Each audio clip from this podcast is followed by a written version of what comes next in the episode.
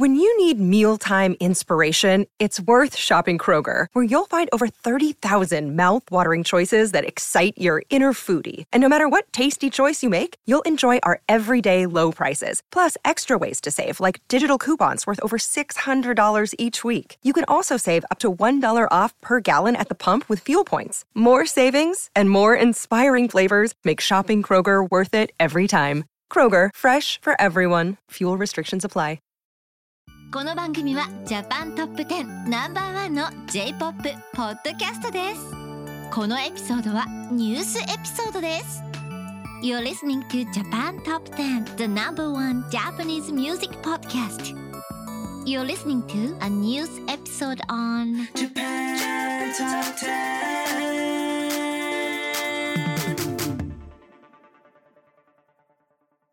Hello, I am Connor.And I'm Kuzei.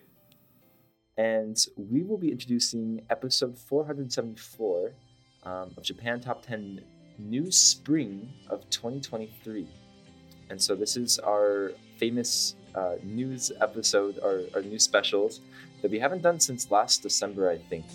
But yeah, it'll be really cool. We're talking about a lot of news from May, but there's also some stuff from April and some of the other months in the season. And so I'm very excited.But before that, we have some announcements to make. Are you an indie band or an artist that makes Japanese music and looking to be featured on our podcast? Reach out to our music director, Nola, by sending her an email at nola@jtop10.jp. That is NOLA@jtop10.jp. We may feature you on a future episode.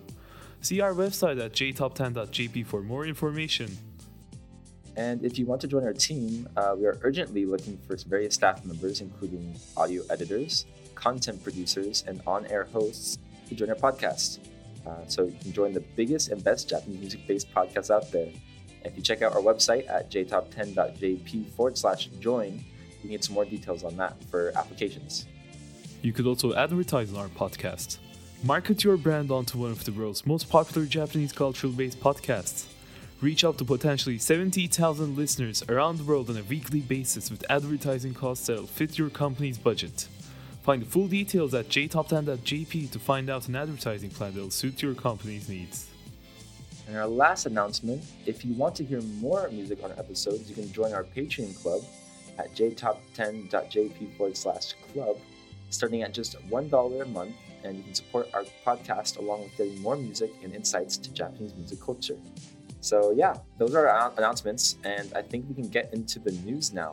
And so first, we have our headlines from Japan.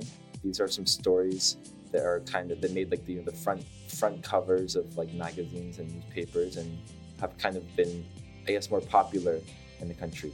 So for the first news we have to go through, guys, is about the 2023 World Baseball Classic Championship.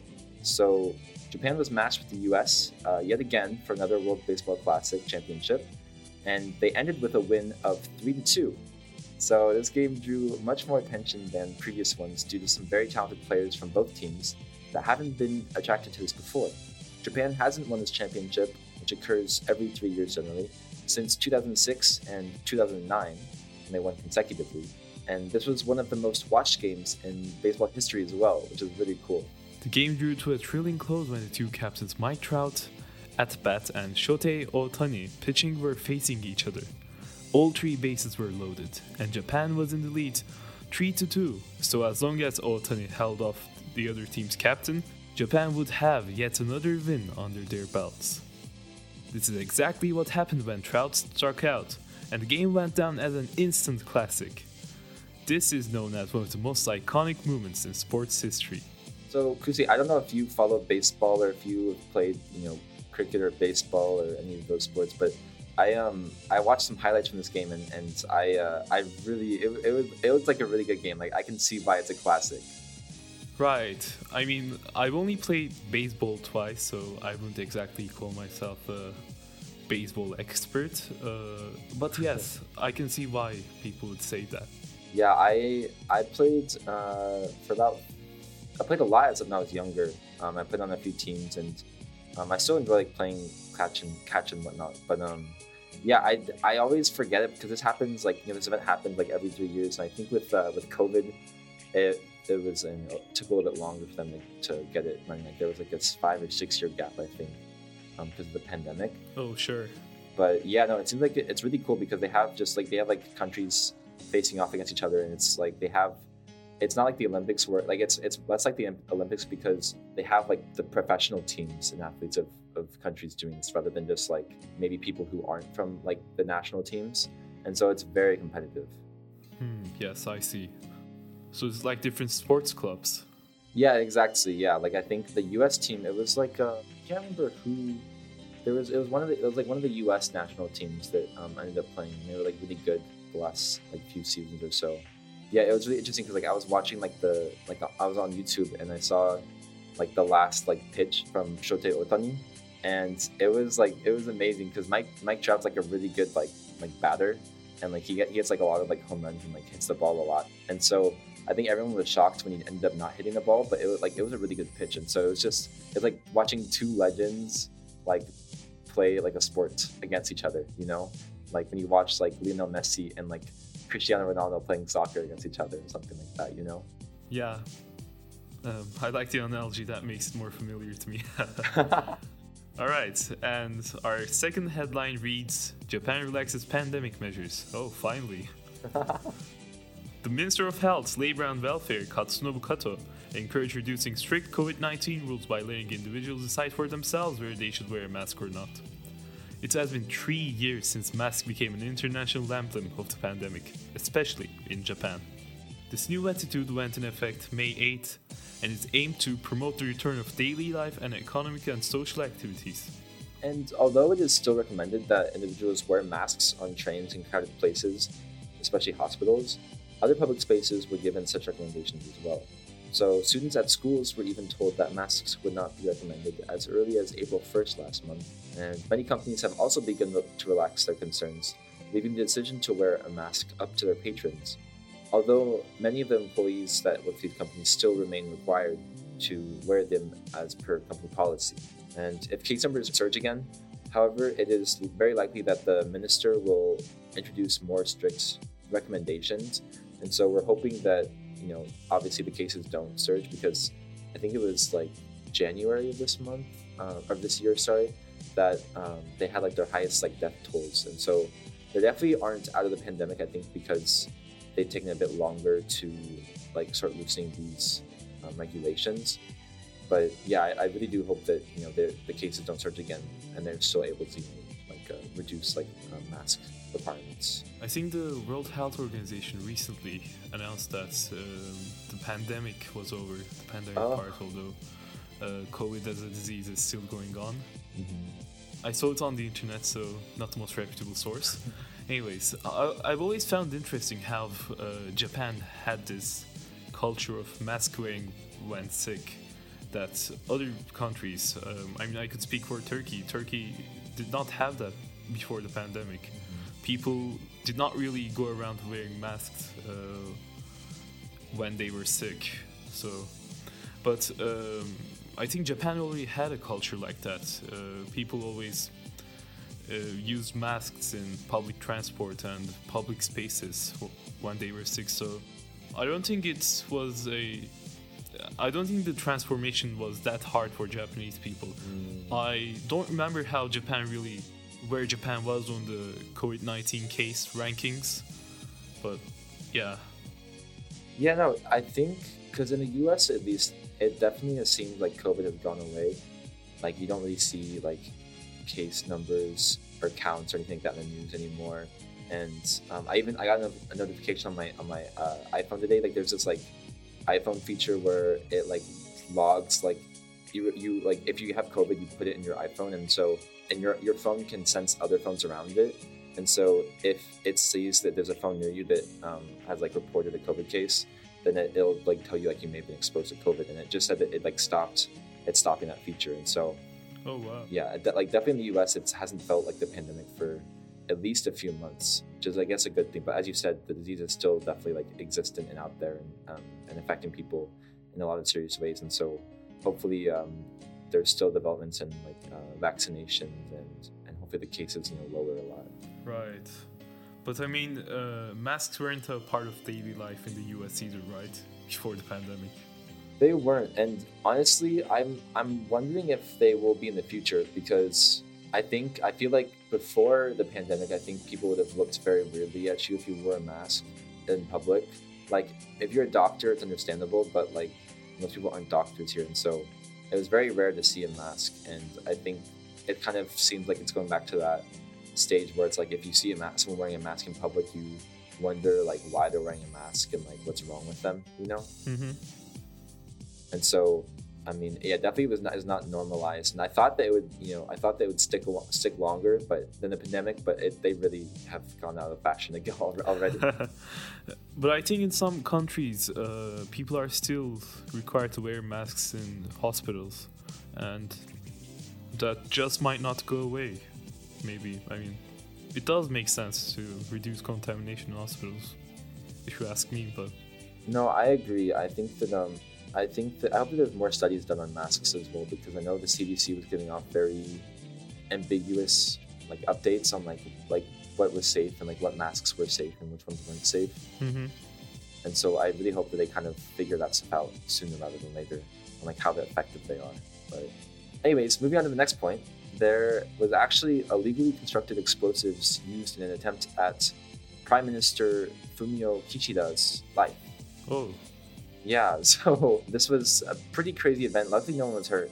Yuji Kimura was arrested April 15th under suspicion of obstruction of business for allegedly throwing an explosive device at Kishida, said Japan Times. So no one was injured, they said, but 2 pipe bombs were found with matching gunpowder and nuts that were also located in Kimura's home residence. And so this is, at least for them, like some very strong evidence indicating that he had something to do with this. And although the suspect has refused to speak with authorities, there are a few possible motives that could have been at play. For one, Kimura was unable to file for candidacy for a House of Councillors election last year. He has also filed lawsuits claiming that some of the election policies, such as the 3 million yen deposit requirements, are unconstitutional. Kimura has also written documents criticizing Kishida's cabinet for their decision regarding the funeral of the late Prime Minister Shinzo Abe.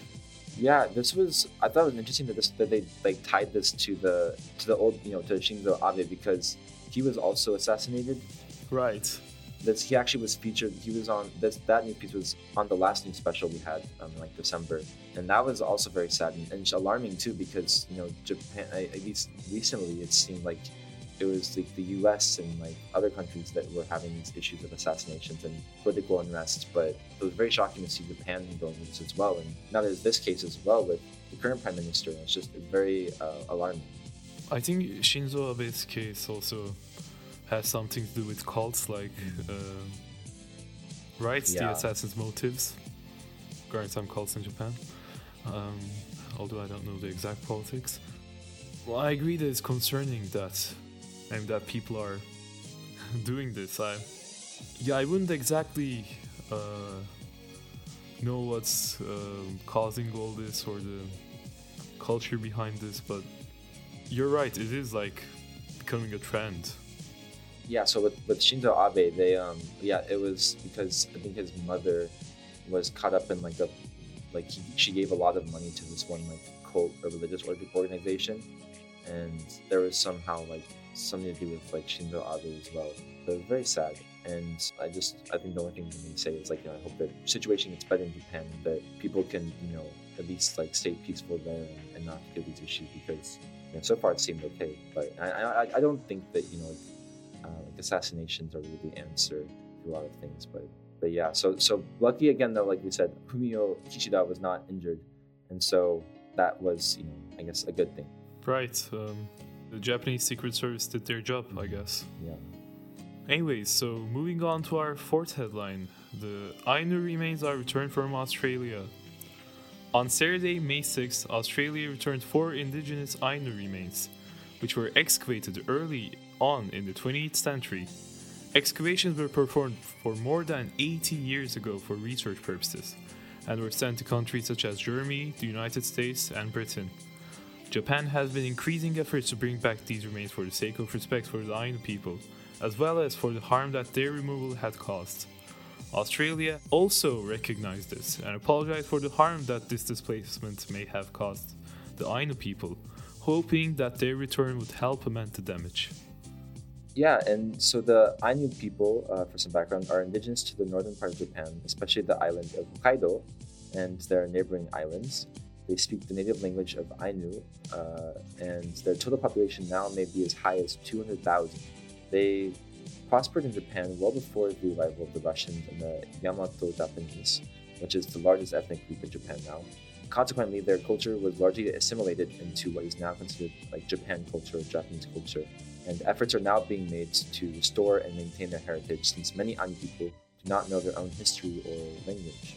It was very nice, and I'm glad that Australia had chosen to return these remains because it was for research purposes. I think there was in a lot of cases they excavated tombs to get these remains, and so there's a certain level of disgrace and maybe meddling that Ainu people probably did not appreciate. Yeah, their culture really is dwindling, and so acts like this is just kind of another way to boost and to maintain their culture and their heritage. Right. I've heard that Japan had this homogeneity policy, ethnic homogeneity in Japan in the post-World War II era especially. And so the Empire of Japan had their doubts with the existence of the Ainu people as well. And while with many ethnic minorities, they have faced adversities, but I do agree that it's really nice that Australia has done this return. Yeah, and I also hope that the US and Germany and other countries also hurry up their research and return them as well, because they definitely do not belong in those countries. Certainly. Yeah. So for our last headliner news piece, we have Ishikawa Prefecture hit by a 6.5 earthquake. So on Friday, May 5th, an earthquake with a preliminary intensity rating of 6.5 hit Ishikawa Prefecture. This incident left one man dead and 22 others injured, while several structures had collapsed and lots of property damage occurred. No damage occurred to any water, gas, or electricity lines. There was too much, and so there wasn't, people weren't starving or dying of dehydration, and there was lots of help to be seen right away because I think it was a relatively small area hit. But also the nearby nuclear power plant in Niigata Prefecture was also okay and undamaged, and so luckily there wasn't an incident there. Right, and although there was a casualty and many people were injured, Japan is really good at really earthquake preparedness. An earthquake of similar magnitude happened in Turkey, and 6.5 is huge when you consider the scale of the earthquake. I mean, in many other countries, the infrastructure would not hold on. But in Japan, all the water lines and gas lines went undamaged, and although there was a lot of property damage, Japan really knows to be prepared for earthquakes. I mean, there have been a lot of terrible earthquakes that have happened before, the most recent and probably the most devastating example being 2011. And yes, an earthquake of similar magnitude hit Turkey, and devastation occurred, and tens of thousands of people died, unfortunately. And politicians brought up the example of Japan a lot. There are videos of 6.5 or 7 point whatever earthquakes happening and no building going down, while buildings completely collapsed one after another in Turkey with an earthquake of similar magnitude. So yeah, it really does help to be aware that you're a country where earthquakes occur. Yeah, no, I think Japan, maybe just because they've had a lot of experiences recently, or also because they're very preemptive now with these things, but they also are on alert for further aftershocks in the region, and also let me know tsunami happens, there is no tsunami, so a lot of times those will follow an earthquake, so especially if they happen under the ocean. But more than 1,600 people and 740 households were issued evacuation orders because of this event, and so there is, you know, significant things after effects, but yeah, I hope that other countries take an example, because like an example of Japan, and I guess help prevent, you know, like unnecessary deaths from happening. Right. All right, and so we will introduce our first song, which is Kimi Ga Inai by Saucy Dog, and it was released on July 28th, 2021.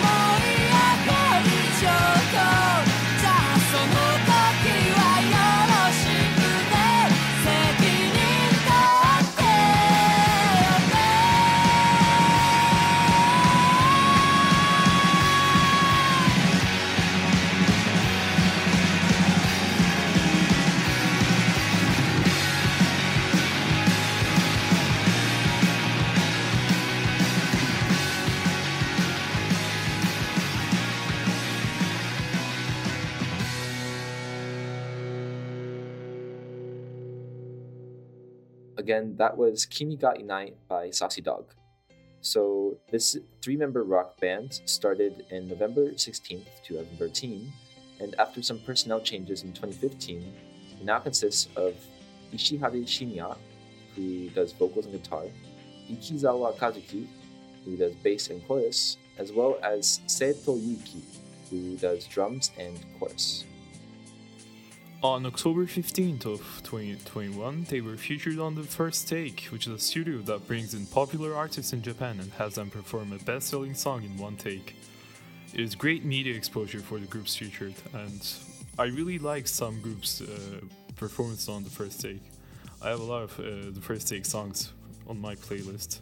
I'm so glad you watched The First Take too. I thought it was the only one, but yeah, it's a really cool like YouTube channel, and like they also like release stuff on Spotify and other services too. But it's really cool because like you get to like see the artists perform and like be themselves and just do it like it's very authentic and like genuine, and so I really like it.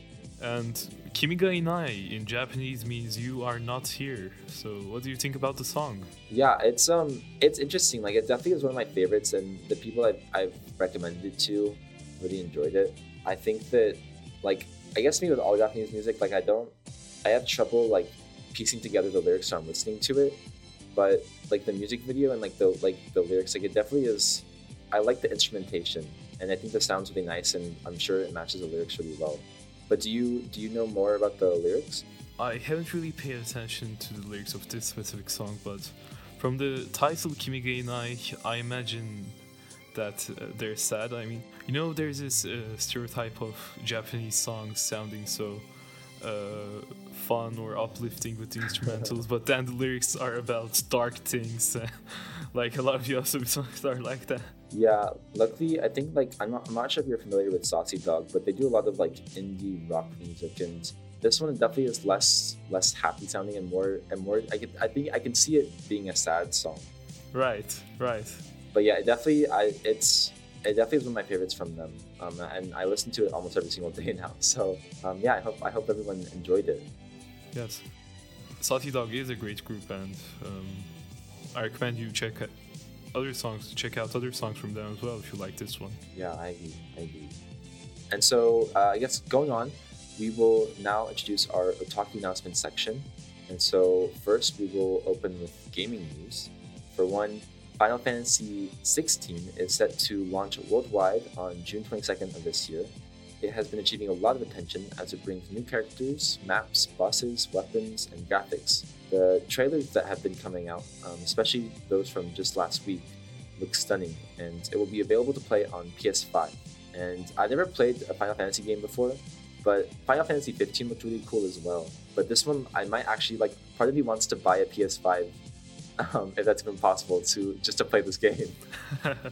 Yeah, I mean, this Final Fantasy game, Final Fantasy 16, will take place in another universe from the previous game, so it will be a completely new experience, and you will not have to have played the other games in order to enjoy or understand this game. So if you want to get into the Final Fantasy series, this might be a good opportunity for you.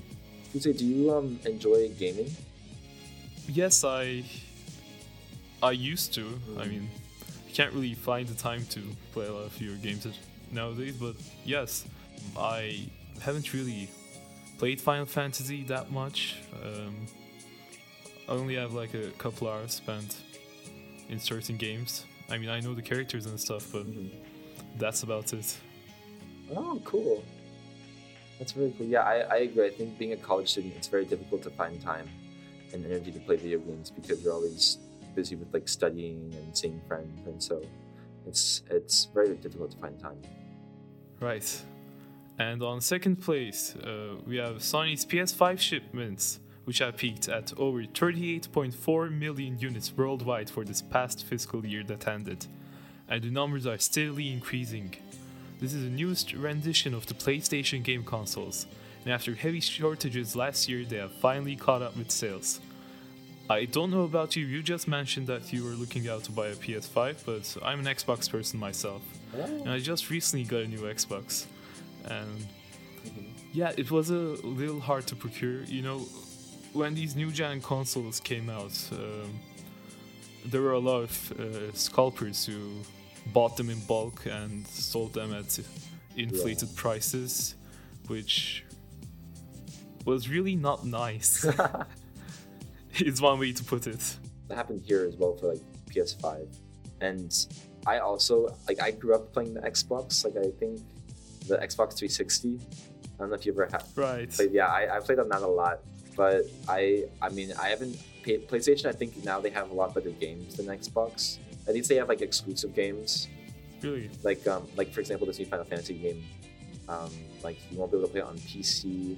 Well, at least, yeah, I'm not sure. Like, right now, I think they're just playing on PS5, but certainly not Xbox. And so I think that's how they kind of get you. But yeah, I definitely prefer like Xbox, and like I know like the Xbox controller is different than like the PS like PlayStation controllers, and I prefer Xbox controllers.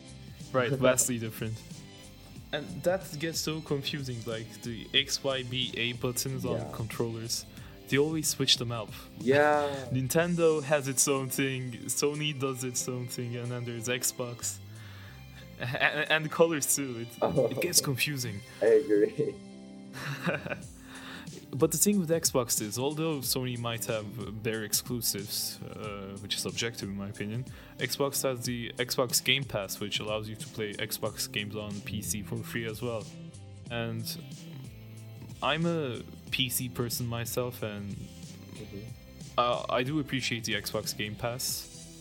So that's sort of what pushes me to stay with Xbox and Microsoft. Yeah.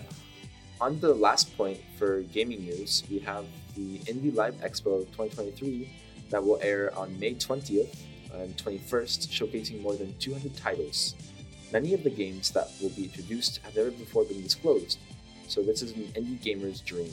Personally, I used to play a lot more indie games, but I've kind of been playing more like AAA, like games like Call of Duty and stuff like that. But I definitely want to get back into indie games because they're a lot cheaper than other games now, and normally they're like very like good storylines and gameplay. Right. You know, E3 2023 just got cancelled like a while back. What? Yeah. Apparently, a lot of big companies like Microsoft and Sony pulled out, and all the big game developers, and they didn't really have any content to show. And I think it sort of marks the end of an era. I mean, E3 was a big deal back in the day. It really was. People used to love that. Yeah, it seems like, I think that there's like a certain level to where like how creative you can be in a certain genre. I think they're realizing that people want something new and that they can't make money doing the same things that they have done in the past, you know? Yeah. And COVID might have also contributed to the downfall of Expos. But it's nice that indie game developers have something to showcase their games. Yeah. And now we're moving on to anime news. The second season of Gundam, The Witch from Mercury, began airing on April 9th. In the anime's first season, Yoasobi sings for the opening team, and their song is titled Shukufuku. The second season, however, has attracted the singer Yama, and the team is titled Slash. I don't know about you, but I always appreciate the anime theme songs. No, they like, because there's like artists now that like are very popular among like anime, like Yoasobi. I know she like they do so many anime theme songs, and it works. And Yama, I think they've also done a few, but you definitely play a lot of their songs on this podcast. Yama is very good at this. Right, I agree. Yeah, but then as for the Gundam series, there was this one Netflix Gundam series I watched that came out like maybe 2 or 3 years ago, and I really liked it, but it was so short, like because they're just like, I think the Gundam's like a very like sporadic and like fragmented series. Like there's like so many different series and sub-series of it, and so I get very confused on like the overall plot and history. Yeah, and. Okay, this is not really related, but it's interesting how we're calling it Gundam, but it should actually be Gundam, right? If you're to be purely speaking Japanese. I would say so, yeah. The same thing goes with that classic show, Shogun. Like it's supposed to be Shogun. Yeah, just a funny little detail. Yeah, no, there's like definitely a difference between like how like American English sounds versus like, you know, Japanese English, quote unquote. Oh yeah, for sure. Mm-hmm. But it's always for specific songs. I mean, specific shows. Yeah, it's not for all anime, as far as I can tell. No, that's a good. But like Gundam has become a classic, so maybe that's why. Probably, yeah. But another news: Netflix added Demon Slayer Entertainment District Arc to its platform on May 1st, and this is on top of the first season of the anime, as well as an adaptation of the film Mugen Train. And Demon Slayer is an absolutely gorgeous anime. It's so beautiful, and I think it's achieved a lot of attention because of its great animation style. I agree, the visuals are stunning. and they've added a lot of detail to the fight scenes. I've read the Demon Slayer manga, and I'm sort of having a hard time catching up with the anime. I don't like watching the anime if I read the manga. I sort of had to force myself. But with Demon Slayer, the visuals are so good that it makes it easier for me to watch it, despite knowing the plot. I'm glad you said that. I'm the same way. I don't really enjoy watching anime if I read the manga beforehand. I think Hell's Paradise, there's an anime adaptation coming out right now, and I've read most of, like, a lot of the manga a few months ago, and I can't really get into the anime. And same for Demon Slayer is a bit different because I watched the first season before I read the manga, but then when the Entertainment District Arc was still coming out, I was really impatient. Right, same here. Really? Okay, so once I found out that the manga was finished, I instantly, like, went to it and just read it, you know, all the way to the end, and I was, like, very satisfied, and so I was like, I guess I don't have to watch that anymore. And for our third news, we have Eden Zero, which began airing its second season on Netflix starting April 1st. They also released a recap movie on the same day. There are 4 new voice actors for this season, and manga is inspiring both a console 3D RPG game as well as a version for mobile devices. So, I don't really feel inspired by all these anime mobile games that are coming out. But I don't know what you think about those. I mean, maybe I'm just being biased. I don't really play mobile games. I'm lucky enough to have a PC that can run certain games. I always wish, like, because when I was younger, I always wished that my favorite anime had like video games for them. But now I feel like the games they make are all kind of, like, similar and, like, not that quality. I know there's one for Demon Slayer that looks really good. I don't know if you've seen it, but yeah, there's this one for Demon Slayer that I think is for, like, PC and, like, maybe really? Consoles, and it's it looks really good. But besides that, the other ones, like, for, like, especially for mobile phone, look very, like, they all, like, seem the same, you know. Right. A recent One Punch Man game just came out like a few months ago. I think it's a mobile game, probably. But the ads for that are just hilarious.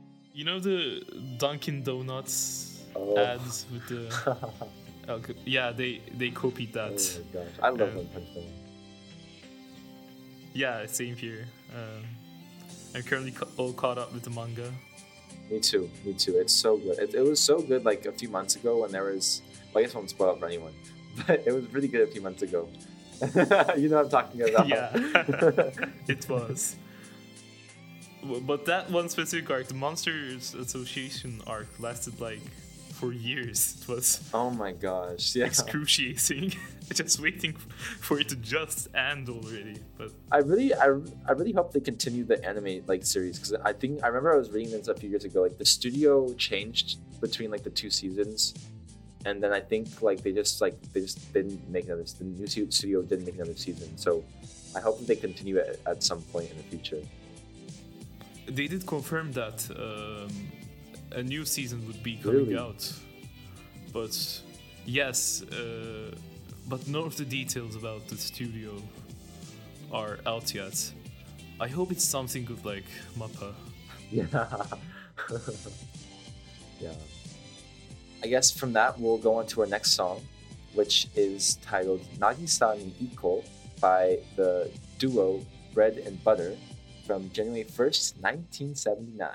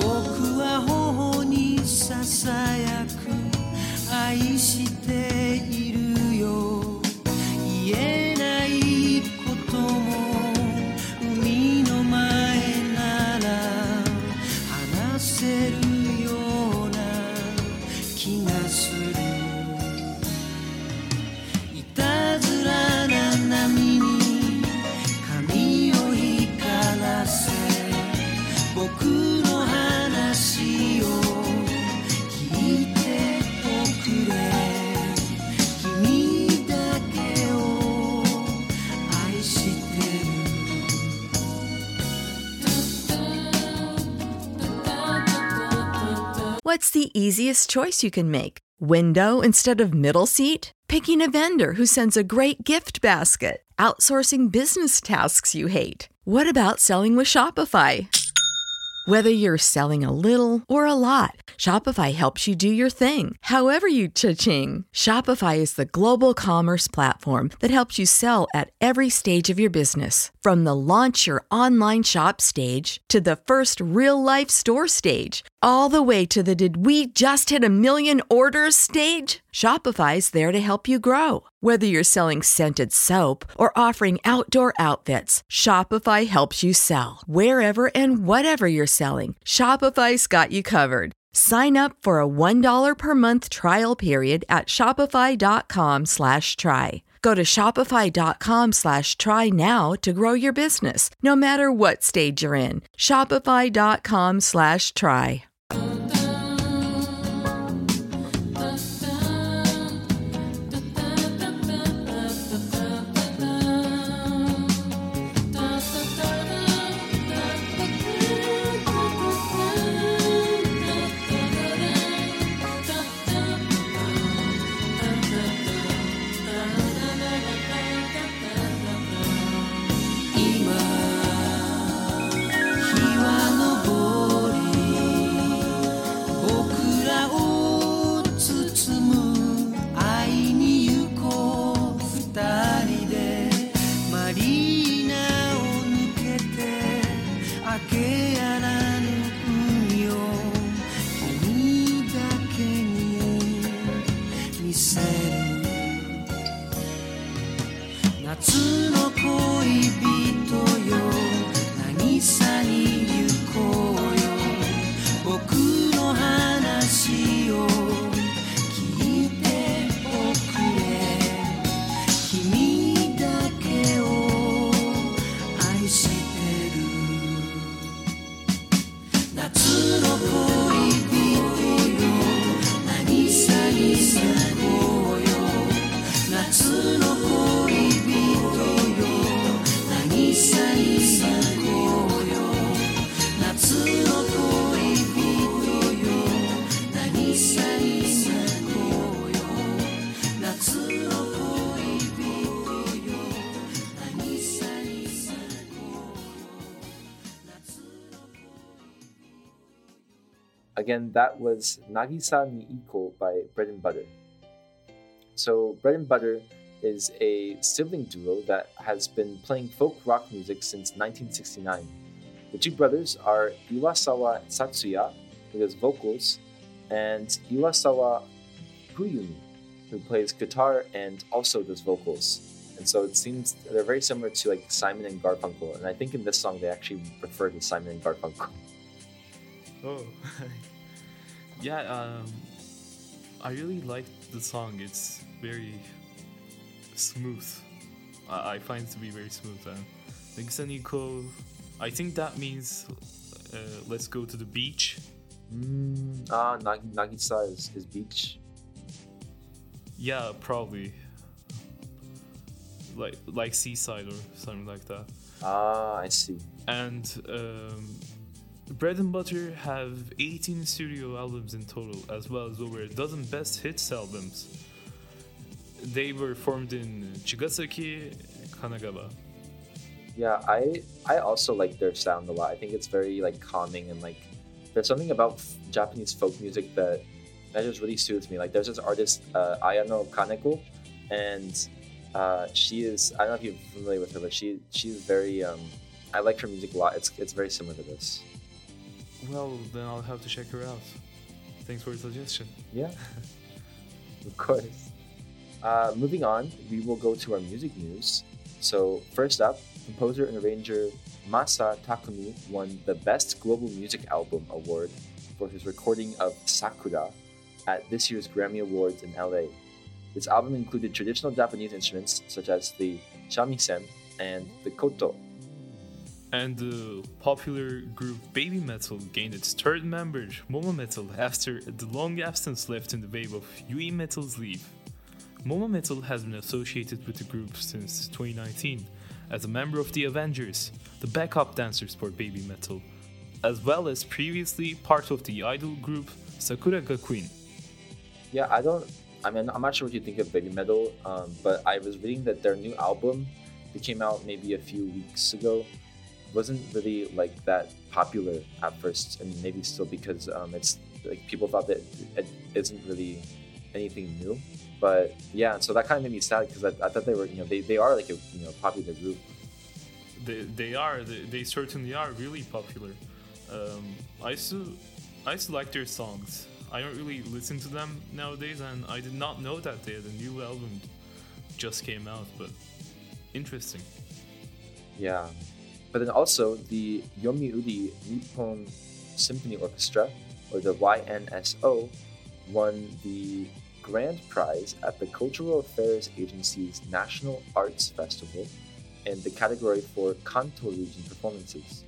Their concert last October 25th drew a lot of attention as they played the double concerto for violin and shamisen, composed by the recently deceased Toshi Ichiyanagi. It was a large success due to the conductor Sylvain Camberling's excellent skills at bringing out the YNSO's versatility. And so sadly, the composer Toshi Ichiyanagi, he wrote the piece, and then he had passed away just before he was going to hear it for the first time. But yeah, but no, they're a very good group. Moving on, we have the top 5 album releases out in May 2023. At number 1, we have 17, 10th mini album, FML by 17. At number 2, we have Mr. 5 by King and Prince. At number 3, we have Black Star 4 by Black Star Theater Starless. Number 4, there is The Sound by Stray Kids. And then 5, there is Perfume L, first mini album by NCT Dojaejong, which is actually a Korean group, I believe. And our next song is Natsuyo no Magic by Indigo La Ant, which was released on June 8th of 2016.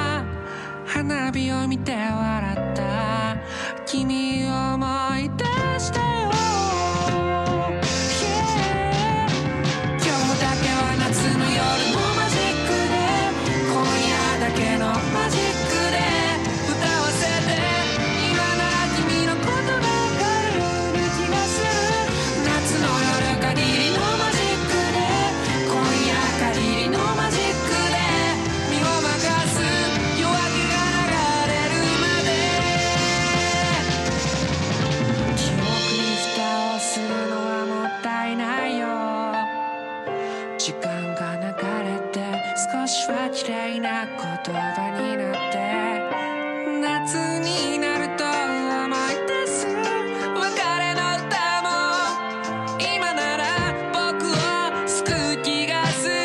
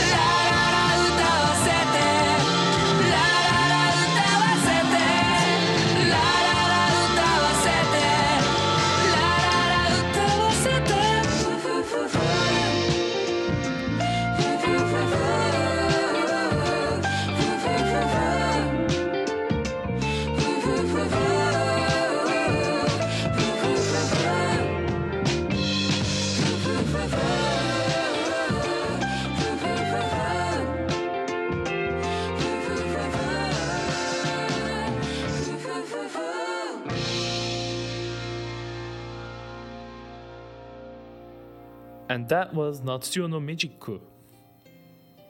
Indigo La And is a four-piece Japanese rock band whose name was inspired by the band Spitz.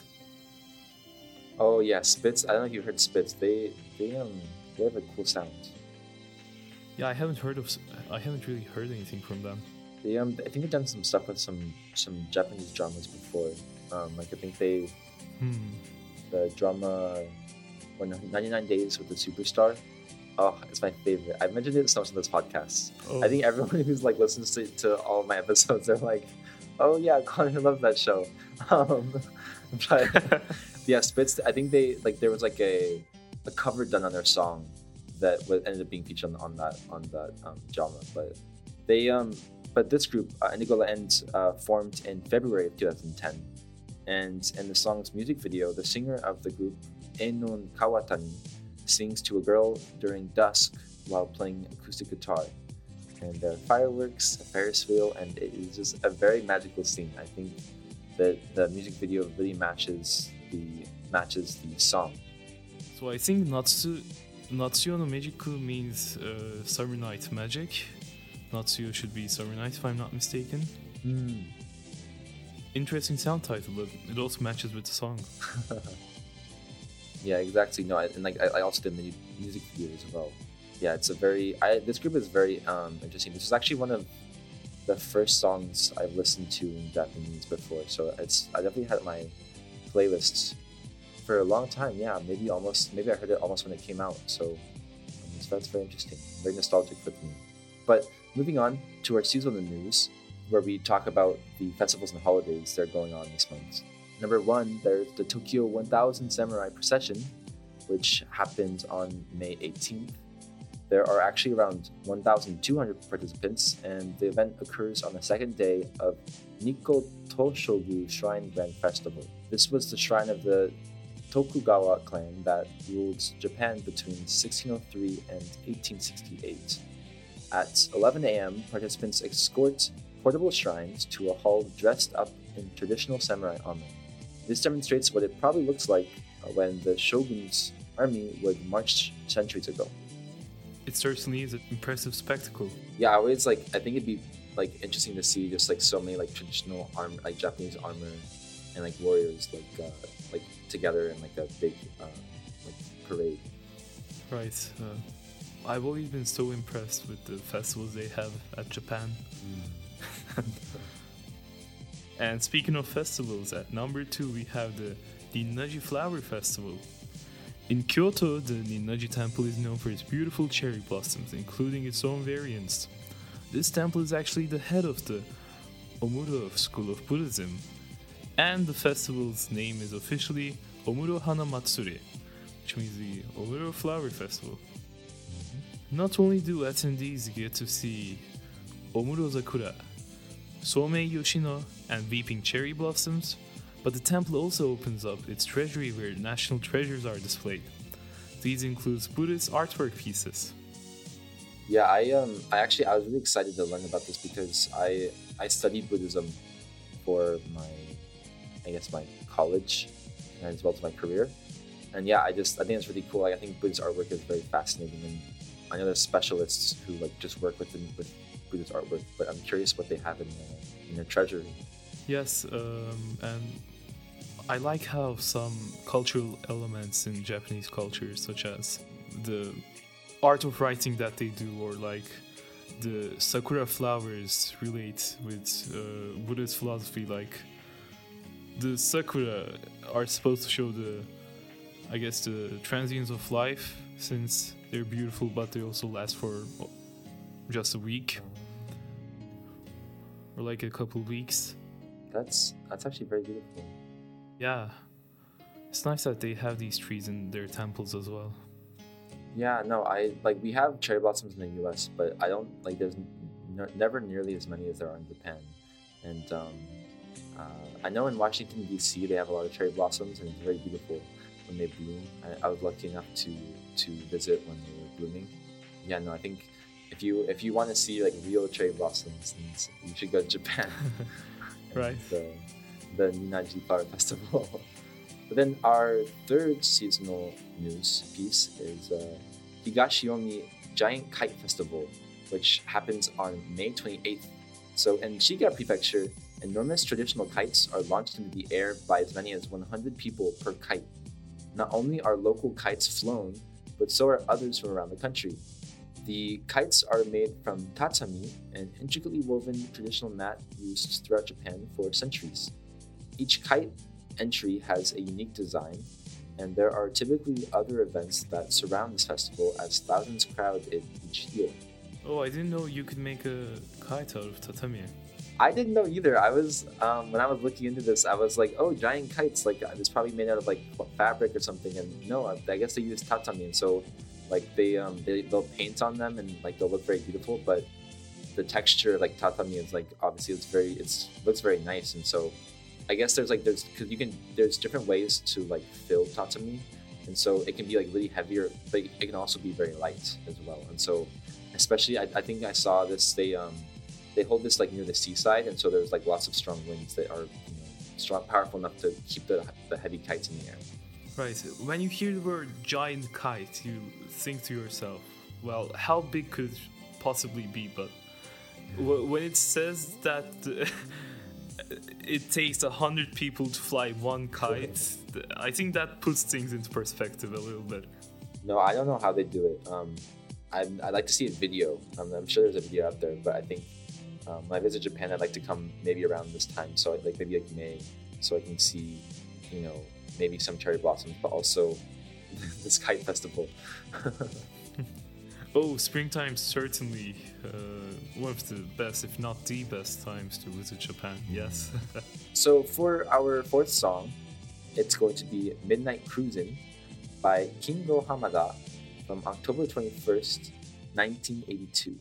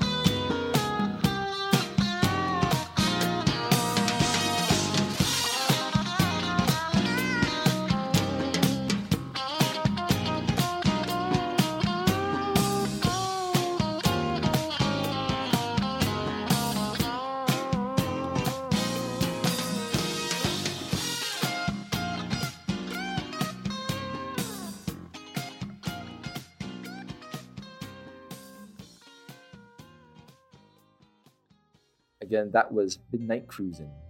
So Kingo Hamada became popular more recently due to his song Machi no Dolphin, which was sampled by Englewood and turned into an internet sensation in 2017. I don't know if you are familiar with, I guess, that song, but it's like kind of like a meme. It's like, oh, sorry, do you know it? Yeah, I do. I hear it everywhere.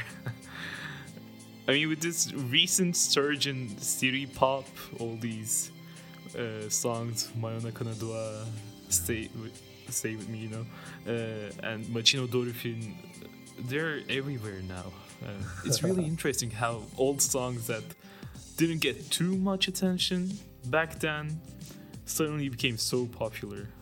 Yeah, and so like although Kingo Hamada, like he has like a very like nice city pop sound, he really, you know, wasn't that popular back then, and the really, yeah, he only the song Machi no Dolphin really is, you know, like widely known from him, and so it was nice coming across this other song, yeah.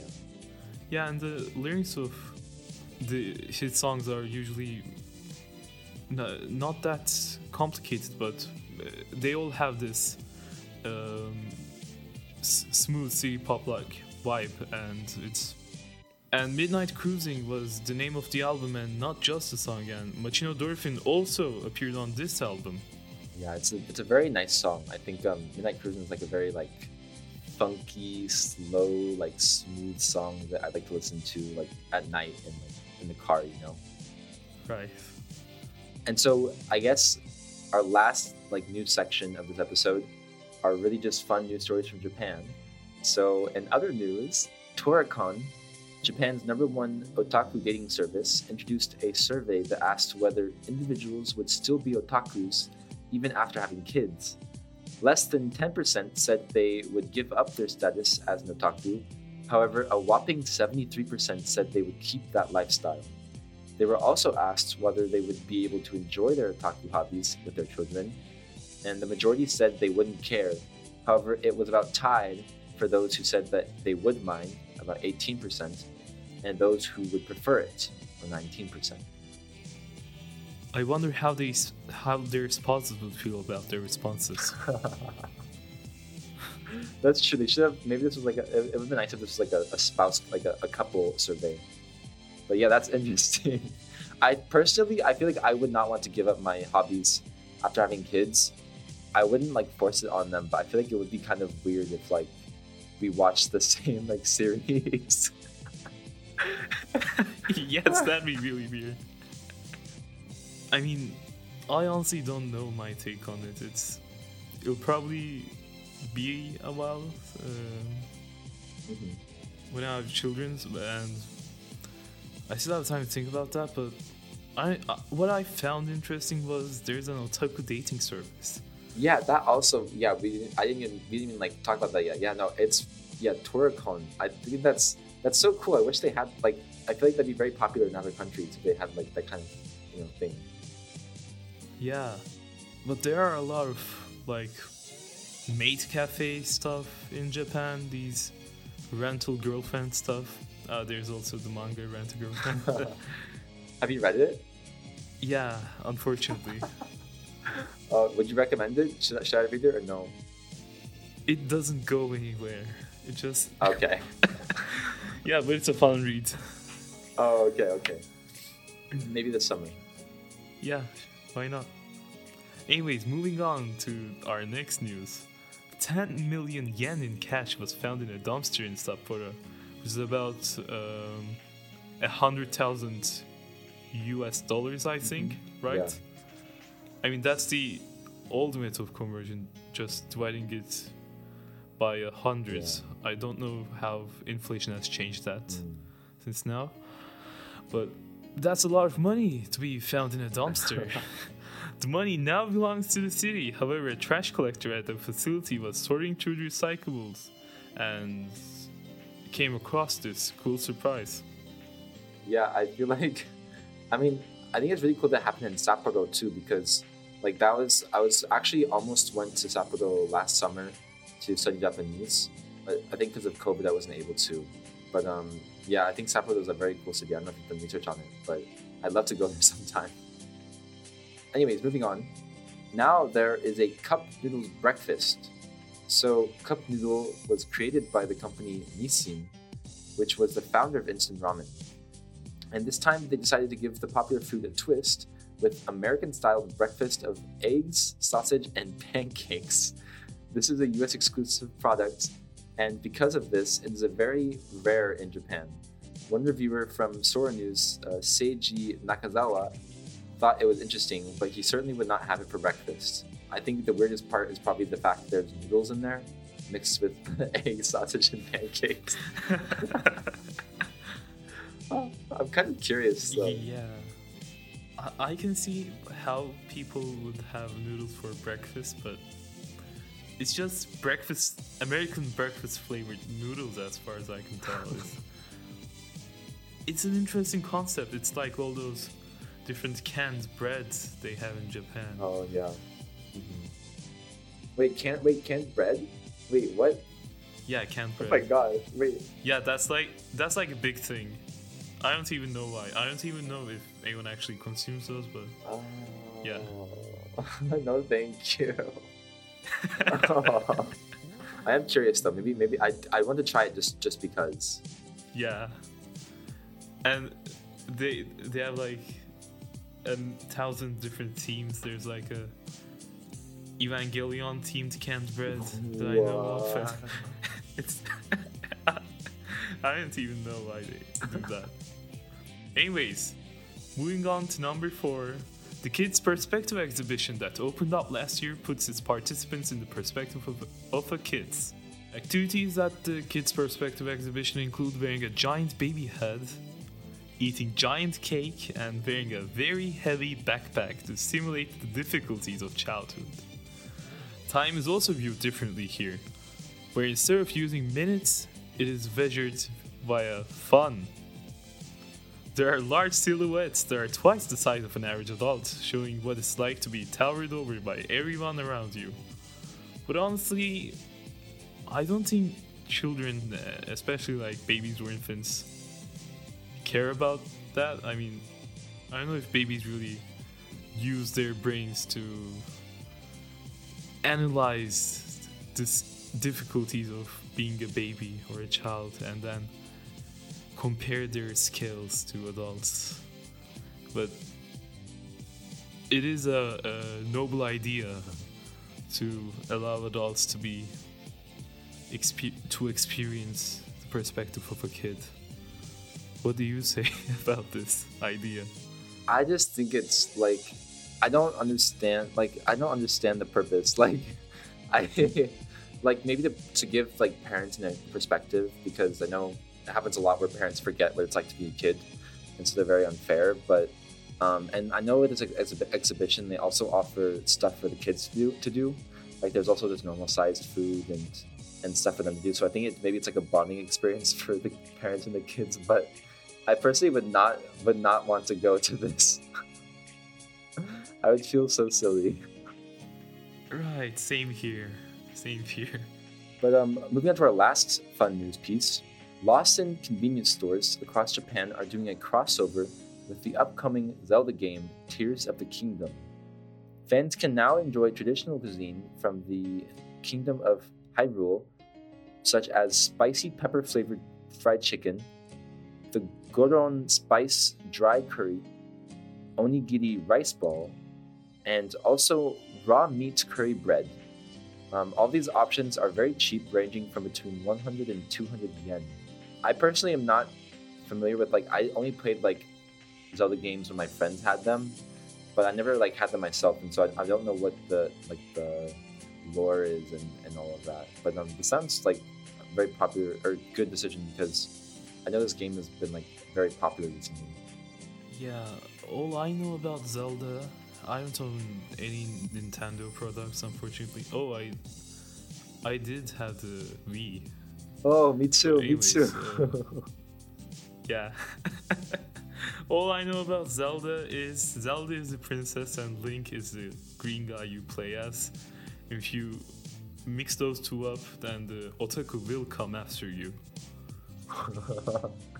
Oh my! I didn't know that. That makes sense now. Okay, my bad. Okay, thanks for explaining that. Yeah, no problem. And now we're moving on to our next song, Tattoo by Official Hige Dandism.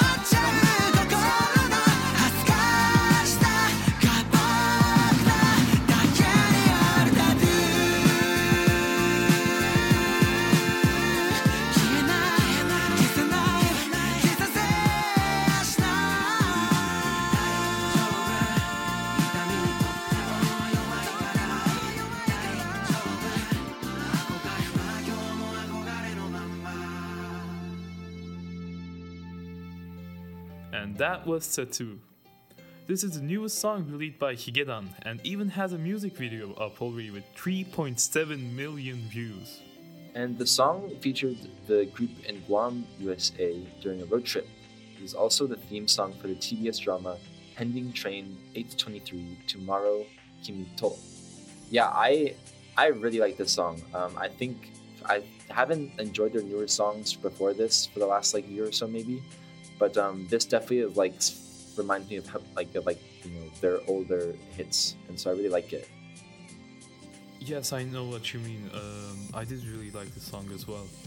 And it's interesting how many views it managed to garner in just a month. But yeah, 3.7. And they are a popular group, right? No, yeah, they're very popular. And I'm glad that I'm glad that they're still together too. I feel like a lot of really popular groups are losing numbers, you know. Yeah, I don't know. I think that there's a lot of news for spring in Japan this time, and it was very exciting, and of course there was some bad news in there as well, and I think that overall though there was a lot of good things happening as well, and so hopefully everyone enjoyed all of the information and the songs as well. Right, springtime is great fun, especially in Japan. It's Sakura season. I certainly enjoyed the songs, and I hope everyone did as well. And now we'd like to give you some information about our next episode.